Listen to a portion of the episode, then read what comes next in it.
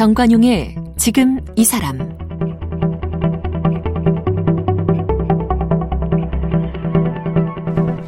여러분 안녕하십니까? 정관용입니다.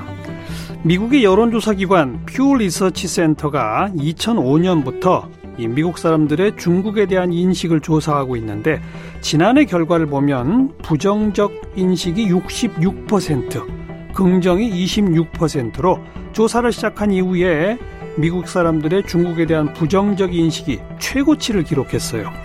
자, 이런 기조는 바이든 행정부의 대중정책에도 영향을 미칠 텐데, 미중 간의 갈등, 특히 이것이 경제적으로 이어지게 되면 우리 경제에도 적잖은 타격을 입힐 것이다, 이런 우려가 높습니다. 일각에서는 바이든이 트럼프보다도 더 강경한 보호무역주의를 펼 수도 있다, 이런 의견까지 있는데요.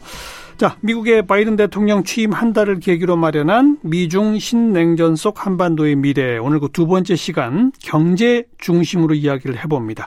미중 경제산업연구소의 조용찬 소장을 함께 만나보죠.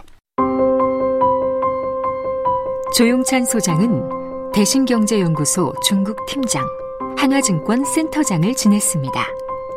현재 미중산업경제연구소 소장입니다.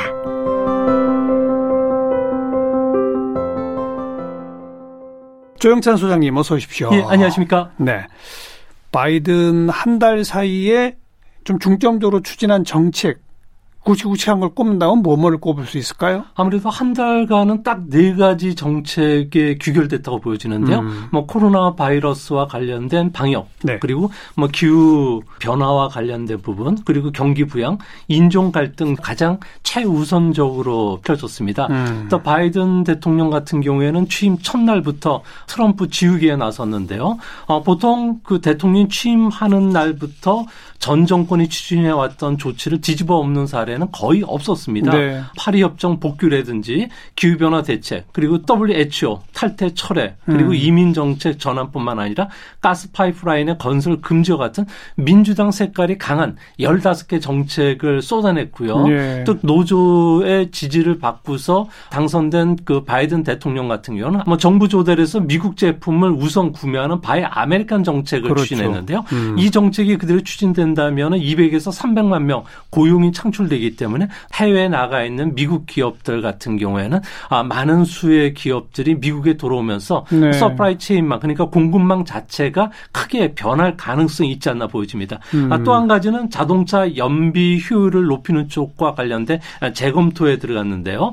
이 때문에 우리나라의 자동차 관련주들, 특히 전기 자동차 관련주들이 크게 급등한 것도 그렇죠. 이 때문인 것으로 보여집니다. 네.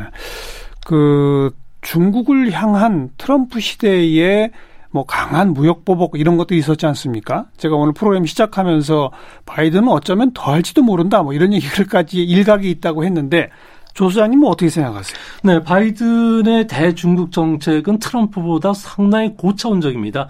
트럼프 같은 경우는 협상을 통해서 딜이 된다면 모든 게 좋고요. 또 협상 자체가 잘 되면 중국을 칭찬하기도 했지만 또한 그 협상과 관련돼서 무역 합의를 준수하지 못하면 비난하기도 했는데요. 하지만 바이든 같은 경우에는 꾸준하게 환경뿐만 아니라 인권 문제, 여기에 무역 문제까지도 같이 겸해서 지금 되는데, 문제는 미중 무역 합의와 관련해서 1주년이 지난 일요일 날 끝났습니다. 맞아요. 실질적으로 9개 합의 문서 중에 상당 부분이 이행 안 된 것으로 지금 평가되고 있기 때문에 앞으로 바이든 같은 경우는 트럼프보다 더 강한 보호무역 색채를 띌 가능성이 크고요. 그래요. 여기에 더 나가서 동맹국, 한국이나 일본, 그리고 유럽권에 있는 서방 국가들과 함께 중국을 디지털권에서 몰아내는 이런 작업들이 이제 본격적으로 진행될 것으로 보여진다는 점에서 앞으로 미중 간의 갈등은 이제 제2라운드에 들어가지 않을까 보여집니다. 그리고 더 격화될 것이다.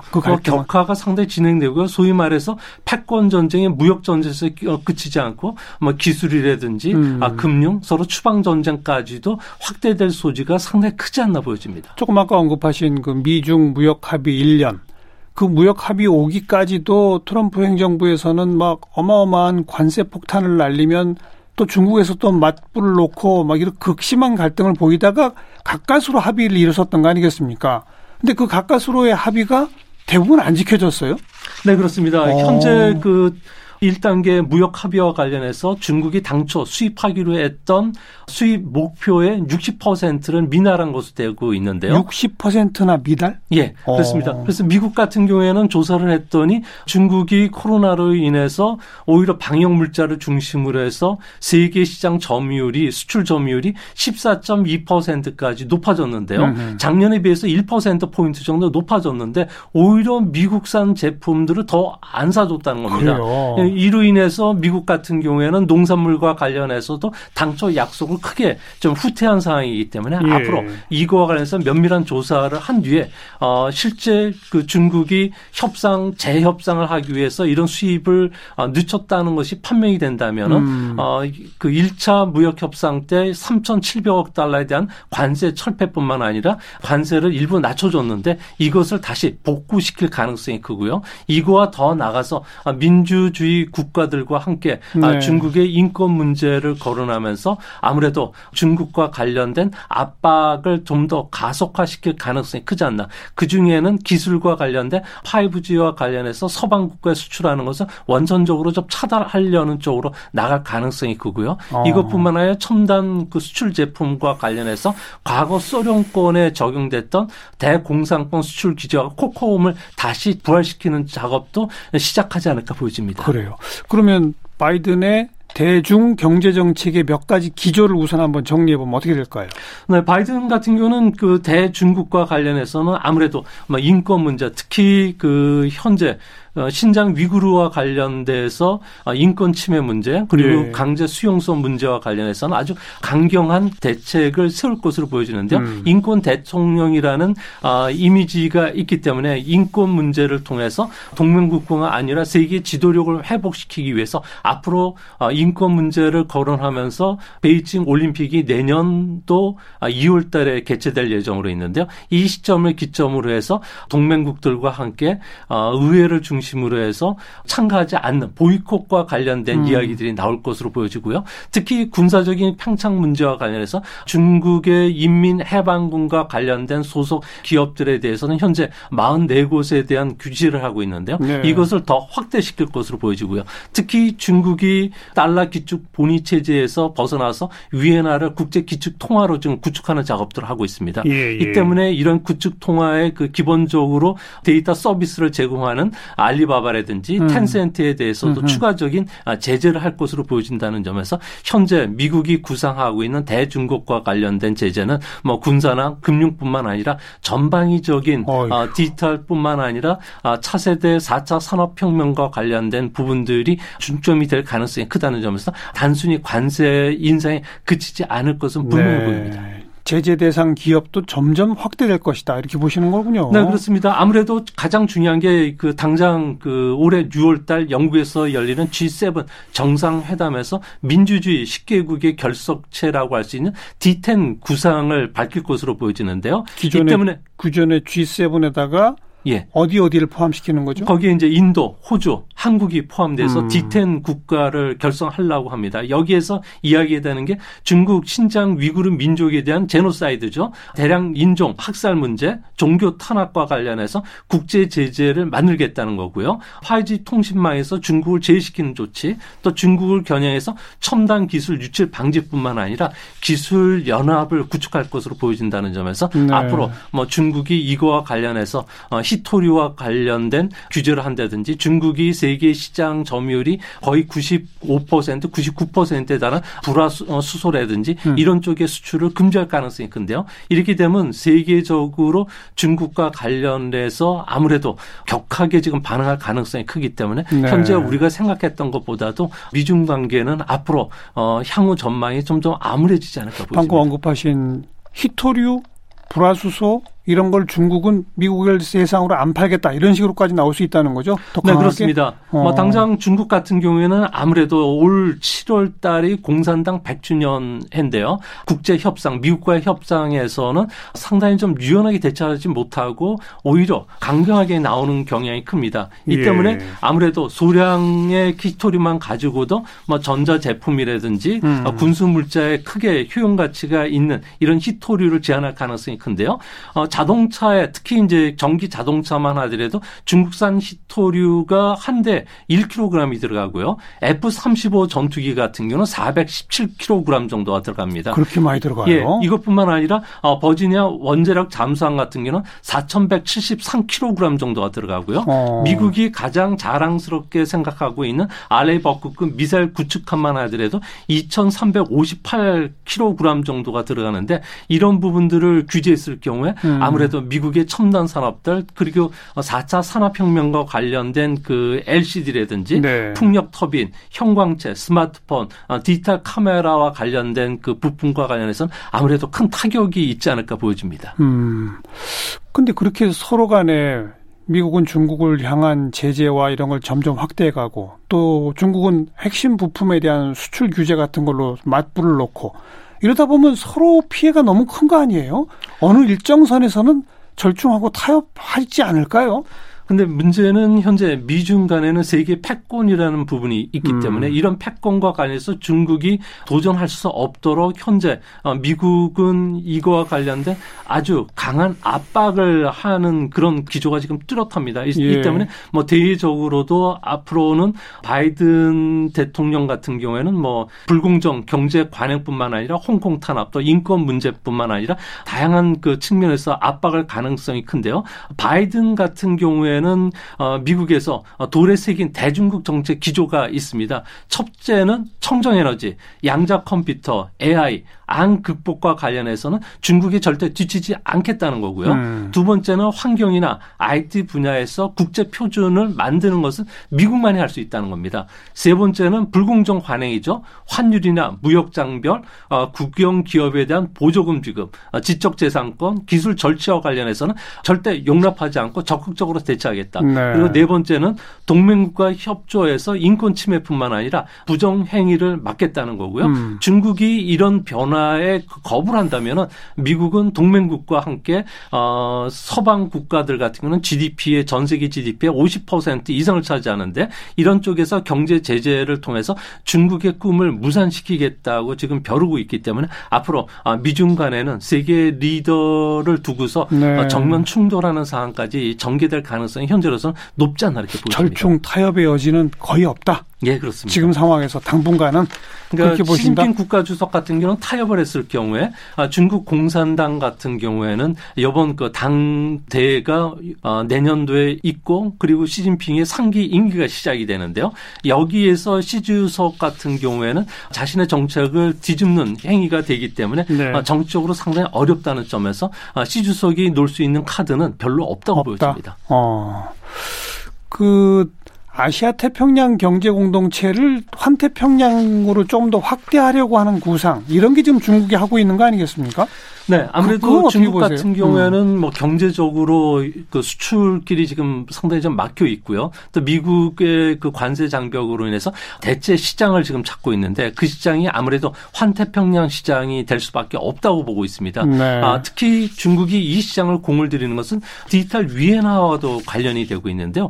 중국 같은 경우는 달러처럼 국제 기축 통화를 달러로 만들기 위해서 금융 시장도 좀 더 개방을 하고 그리고 해외에서 중국의 싼 알리바바에 몰에 들어와서 샀을 경우에도 결제도 이런 그 디지털 위엔화로 한다는 거죠. 네. 현재 그 중국의 위엔화가 국제화가 못 되는 것은 아무래도 저축 기능이라든지 세계적으로 유동화시킬 수 있는 양이 많지 않기 때문에 그런데 디지털 통화로 발행을 했을 경우에는 무역 결제도 상당히 좋고요. 일대일로 국가와 경제 금융을 함께 어우를 수가 있기 때문에 예. 앞으로 다른 나라와의 FTA 그리고 TPP와 관련해서 적극적으로 가입하려고 하지만 미국 입장 또 일본 그리고 서방 국가 입장에서는 중국이 들어오는 부분들과 관련해서는 아무런 막을 가능성이 크다는 점에서 앞으로 무역 문제와 관련해서 그렇게 중국이 의도한 대로 세계의 그 시장 점유율을 높이기는 상당히 힘들지 않을까 보여집니다. 조금 아까 디지털 위안화 이런 말씀하셨는데 미국이 구상하고 있다는 디지털 무역 협정은 뭡니까? 중국 견제용으로 좀 구상하고 있다는 디지털 무역 협정의 내용은 뭐죠? 네, 중국 같은 경우는 디지털 무역과 관련해서 지금 현재 강하게 좀 추진을 하고 있는데요. 아무래도 현재 그 중국 같은 경우는 지적재산권이라든지 양도권 문제, 금융 서비스 문제와 관련해서도 상당히 미국과도 좀 부딪히고 있기 때문에 그렇습니다. 예. 이 때문에 현재 그 미국과 일본이 디지털 무역 협정을 지금 맺고 있는데요.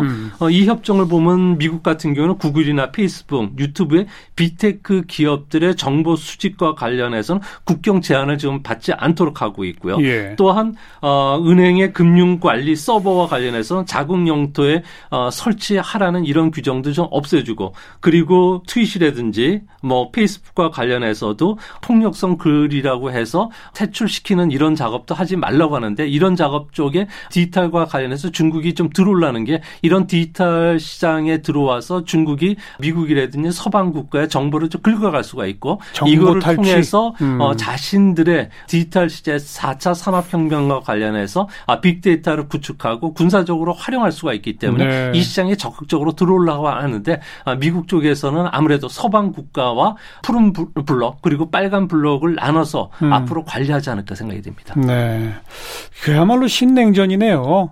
경제 전쟁도 뭐 불사할 수 있다, 이런 거 아니겠습니까? 네, 지금 현재 그 미중 간의 신냉전 분위기가 이제 완연하고요. 이런 분위기로는 앞으로도 계속적으로 진행이 되는데, 무역이나 기술뿐만 아니라 이제 문명 간의 충돌로 이루어질 수도 있다는 거죠. 그러니까 문명 간의 충돌로 이루어진다면은 앞으로 미중 간에는 건너올 수 없는 다리를 건널 가능성이 큰데요. 그래요. 이렇게 됐을 경우에는 앞으로 문화적인 교류 자체가, 디지털 교류가 차단되기 때문에 4차 산업혁명과 관련해서 중국의 꿈이 무산될 가능성이 크고, 또 미국 입장에서는 이런 그 문명 간의 차단을 시켜야지만 중국이 추진하고 우주굴기라든지 군사 강국의 꿈을 무산시킬 수가 있기 때문에 앞으로 미중 간에는 그 우리가 생각했던 것보다도 더한 장벽이 생기지 않을까 네. 생각이 됩니다. 그게 그런 상황이 오는 게 우리한테는 악재죠. 우리 같은 경우에는 부품을 생산해서 중국의 공장에서 싼 인건비로 만들어서 미국에 수출하는 부가가치 무역이 전체 수출의 한 20% 정도 차지하게 되는데요. 예. 미국이 관세율을 높인다든지 첨단 제품과 관련해서 수입 규제를 했을 경우에 우리가 가장 많은 타격을 받게 그렇죠. 됩니다. 이렇게 되면 현재 우리 경기가 살아나는 게 첨단 기술을 중심, 특히 반도체와 관련해서 중국이 지금 부족하면서 중국의 그 저가 PC라든지 이런 시장을 우리 기업들이 많이 그 차질하고 있는데요. 이 부분도 타격을 받을 수가 있겠고요. 이것뿐만 아니라 자동차라든지 PC 이런 쪽 그 가전 제품에 들어가는 종합 화학 제품의 에틸렌이라든지 이런 제품들 같은 경우는 수출이 또 줄어들 수가 있습니다. 됩니다. 네. 이뿐만 아니라 지금 막 살아나고 있는 항공 화물이라든지 그리고 해상 운송에도 타격을 받을 가능성이 크다는 점에서 앞으로 미중 간의 갈등이 좀 지속이 된다면 우리나라 GDP뿐만 아니라 대미, 대중 수출 같은 경우에도 한 2% 정도는 좀 더 추가적인 하락이 불가피하지 않나 이렇게 보입니다. 좀 좋아지는 산업 쪽은 없나요? 미중 갈등의 그 틈바구니에서 우리가 혜택을 볼 수 있는? 그런 산업도 지금 현재 나타나고 있는데요. 당장 예를 들어서 어떤 겁니까? 현재 미국이 반도 차와 관련해서 그 수출 규제에 들어갔습니다. 이 때문에 중국에선 가전제품이라든지 휴대폰 그리고 그 자동차와 관련해서 지금 크게 위축이 되고 있는데요. 현재 전 세계적으로 전기 자동차가 대세입니다. 이런 대세의 자동차들 같은 경우에는 일반 자동차보다 반도체가 최소 10배 정도 더 많이 들어가게 네, 되고요. 네. 이렇게 되다 보니까 우리나라 반도체를 생산하는 우리나라 같은 경우는 상대적으로 수혜를 입고 있는 상황입니다. 이뿐만 아니라 전기 자동차와 관련된 그 부분과 관련해서는 미국이 규제에 나서고 있다는 점에서 배터리라든지 전기 자동차와 관련해서도 미국의 수출 길이 지금 상당히 많이 열리고 있는데요. 네. 미국 같은 경우에는 현재 바이 아메리칸 정책에 의해서 연방 정부가 현재 갖고 있는 65만 대의 자동차와 관련해서는 전부 전기 자동차로 대체하는 작업을 쓰고 있습니다. 미국에서는 4개 기업이 그 전기 자동차와 관련해서 생산을 하고 있지만 지금 이거 정부 연방 정부의 그 물량을 다 소화를 할 수가 없기 때문에 우리나라 전기 자동차 회사들 그리고 반도체 회사들이 미국의 대규모 투자를 통해서 이런 시장을 먼저 선점할 가능성이 크고요. 또 이거를 대비해서 적극적으로 나서고 있다는 점에서는 앞으로 많은 기업들이 좀 수혜를 입을 가능성도 있지 않나 이렇게 보입니다. 그 미국 제품을 구입하라는 그 바이 아메리카 정책은 우리 기업이라 하더라도 미국 현지에서 생산하면 괜찮은 거예요? 네, 아무래도 그 조항이 있는데요. 지금 현재 정확히 연방 정부가 조달청에서 몇 퍼센트 정도까지 미국 제품을 쓰라는 규정은 아직 그 제시를 하지 않았는데 대충 보면 50% 이상이 될 것으로 보여집니다. 예. 이 때문에 앞으로 반도체라든지 배터리 그리고 다양한 그 부품 회사들이 미국에 진출할 가능성이 크고요. 이렇게 되면 중국 제품들 같은 경우에는 현재 미국 시장에서 많이 그 시장을 잃겠지만 상대적으로 우리 기업들 같은 경우에는 미국 시장에 진출해서 상대적인 이익을 볼 수가 있고요. 특히 최근 들어와서 일본은 대지진 그 여파로 인해서 최근 들어와서 반도체 부족뿐만 아니라 석유화학 제품 그리고 자동차 관련 부품 부족으로 인해서 도요타 자동차 같은 경우는 20일까지 1차적으로 일본 내 9개 생산 공장에 14개 생산 라인이 지금 멈춰섰는데요. 네. 이런 부품 공급이 그 원활치 않다고 합니다. 이제 앞으로 이런 상황이 계속이 더 발생이 된다면 상대적으로 생산의 그 변목 현상이 고스란히 우리한테 올 가능성이 크고요. 예. 이런 측면에서 보면 고래 싸움에 새우등 터지는 것이 아니라 어부지리의 기회도 우리 기업에도 찾아올 수가 있기 때문에 이거와 관련해서 미국의 전략적인 변화를 기업들도 그 면밀히 체크해야 되지 않을까 이렇게 생각이 됩니다. 근데 아무튼 전반적으로는 미중 갈등의 심화가 대미 수출, 대중 수출뿐 아니라 중국 현지 공장에서 생산해서 미국을 향해 또 수출하는 한국의 전반적인 이 경제에는 큰 악재라고 아까 하셨지 않습니까? 부분적으로 어부지리를 얻을 수 있는 몇몇 업종은 있겠지만 국가 경제 전체로 보면 악재라는 거 아니겠어요? 네, 아무래도 가장 우리 경제와 관련해서 25% 수출 점유율을 차지하는 부분이 중국이고요. 최근 소비 제품만 아니라 금융 쪽도 중국에 속속 진출되고 있는 상태에서 미중 간에 이런 갈등이 길어졌을 경우에 아무래도 그 요커라고 하는 중국 여행객들이 이제 코로나 이후에도 오지 않을 가능성이 크고요. 예. 또 미중 간에 군사적 긴장감이 더 고조가 됐다면 추가적으로 사드 때 풀렸던 여러 조치들이 다시 회수가 될 수 있다는 점에서 우리로 입장에서는 상당히 좀 어려움에 처할 가능성이 크고 특히 희토류와 관련해서 그런 예. 어려움들을 우리가 어떻게 뭐 미연에 방지할 방법도 없는 거 아닙니까? 네, 우리 입장에서는 아무래도 그 적을 만들지 않는 게 중요한데요. 전략적 소통을 지금 현재 그 우리나라 정부가 지금 하지를 않고 있는 상황입니다. 아무래도 중국과 미국의 미묘한 눈치를 봐야 되는 상황이고요. 이런 그 미묘한 균형이 필요한 시점에서 문제는 우리가 이 두 나라와 관련해서 어떻게 대응할지 그리고 어떻게 신규 투자를 할지 기술적 제휴를 할지 R&D 투자 방향 또 시장 개척 고용과 관련해서 종합적인 우리나라의 그 외교 안보 전략이 현재는 없다는 겁니다. 네. 그래서 기업들 입장에서는 어떻게 해야 될지 방향을 설정을 못하고 있는데요. 지금이라도 빨리 이 부분과 관련해서 우리가 명확하게 그 바이든 정부의 그 새로운 정책 그리고 중국의 정책 방향을 읽고 대처하는 이런 그 가이드라인을 정부가 빨리 세워야 되고 그리고 상관하게 한꺼번에 이런 거와 관련해서 아무래도 그 연계 작업들을 해야 되지 않나 이렇게 보입니다. 우리 조용찬 소장이 생각하는 정부가 내세워야 할 가이드라인에 몇 가지 어떤 충고, 조언 같은 걸 하신다면요.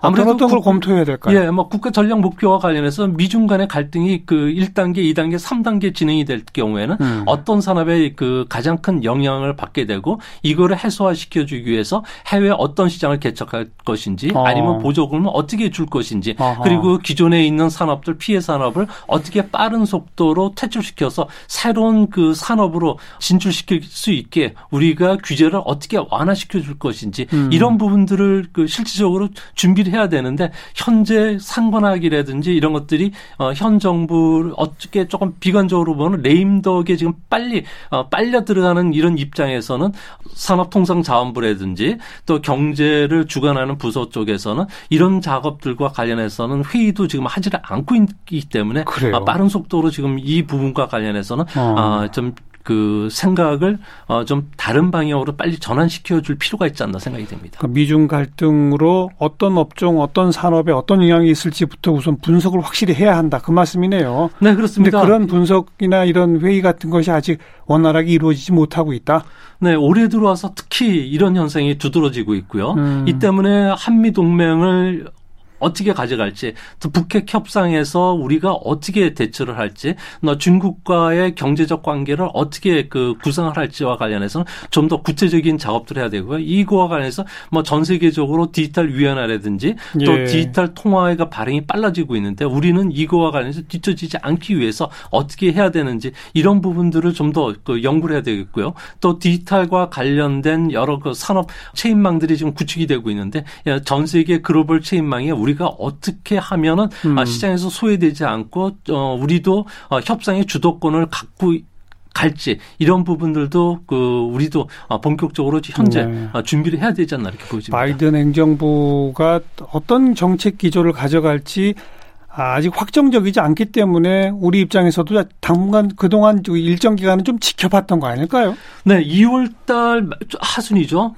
바이든 행정부의 경제 정책, 그리고 대중국 정책과 관련된 의회 연설이 있습니다. 이 연설 이후에는 전 세계 모든 국제 질서라든지 경제 흐름, 통상 그리고 환율 이런 문제들이 이제 많이 변하게 되는데요. 이거에 앞서서 이런 작업들을 하고 있는 워싱턴 쪽의 연구소라든지 접촉을 통해서 우리가 사회 받아보기보다는 먼저 선제적으로 대응할 필요가 있지 않나 이렇게 보여집니다. 관망 일정 기간 관망하지 않았느냐라는 제 질문에 그렇게 관망할 때가 아니다. 지금도 더 준비해도 늦습니다. 더 이미 늦었다. 예. 알겠습니다. WTO라든지 월드뱅크 이런 국제기구도 별 영향을 미치지 못하는군요. 미중의 이 갈등 속에서는. 네, 아무래도 미국 같은 경우는 WTO라든지 WHO 같은 경우에 가장 많은 자금 지원을 해주는 국가고요. 회비를 내잖아요. 또 미국 예. 없이 이런 체제가 운영이 될 수는 없는 상황입니다. 이 때문에 앞으로 미국 같은 경우에는 개혁을 지금 요구할 가능성이 크고요. 그 개혁의 가장 중심적인 것은 표를 중심으로 해서 이 기구들을 이끌어가는 중국과 관련된 이런 이익 집단들과 관련해서는 아무래도 이런 개혁 작업을 통해서 제거를 해갈 가능성이 큰데요. 이렇게 됐을 경우에 우리 입장에서는 어떻게 국제기구를 활용을 한다든지 네. 이 국제기구를 활용하지 못하면 미국 쪽에서는 마음에 안 들면은 상계 관세를 부과시킬 수도 있고요. 다른 보복 관세를 부과할 수가 있기 때문에 이것을 피해가기 위해서는 우리는 동맹을 어떻게 활용할지 알겠습니다. 또 이거와 관련해서는 여러 가지 조치들이 있어야 되지 않나 생각이 듭니다. 국제기구가 미중 사이 어떤 중재하지 않겠느냐라는 제 질문에 오히려 국제기구도 경쟁의 장이 된다. 그런 말씀이군요. 네, 맞습니다. 자, 미중 신냉전 속 한반도의 미래 오늘 경제 분야 중심으로 미중경제산업연구소 조용찬 소장과 말씀 나눴습니다. 고맙습니다.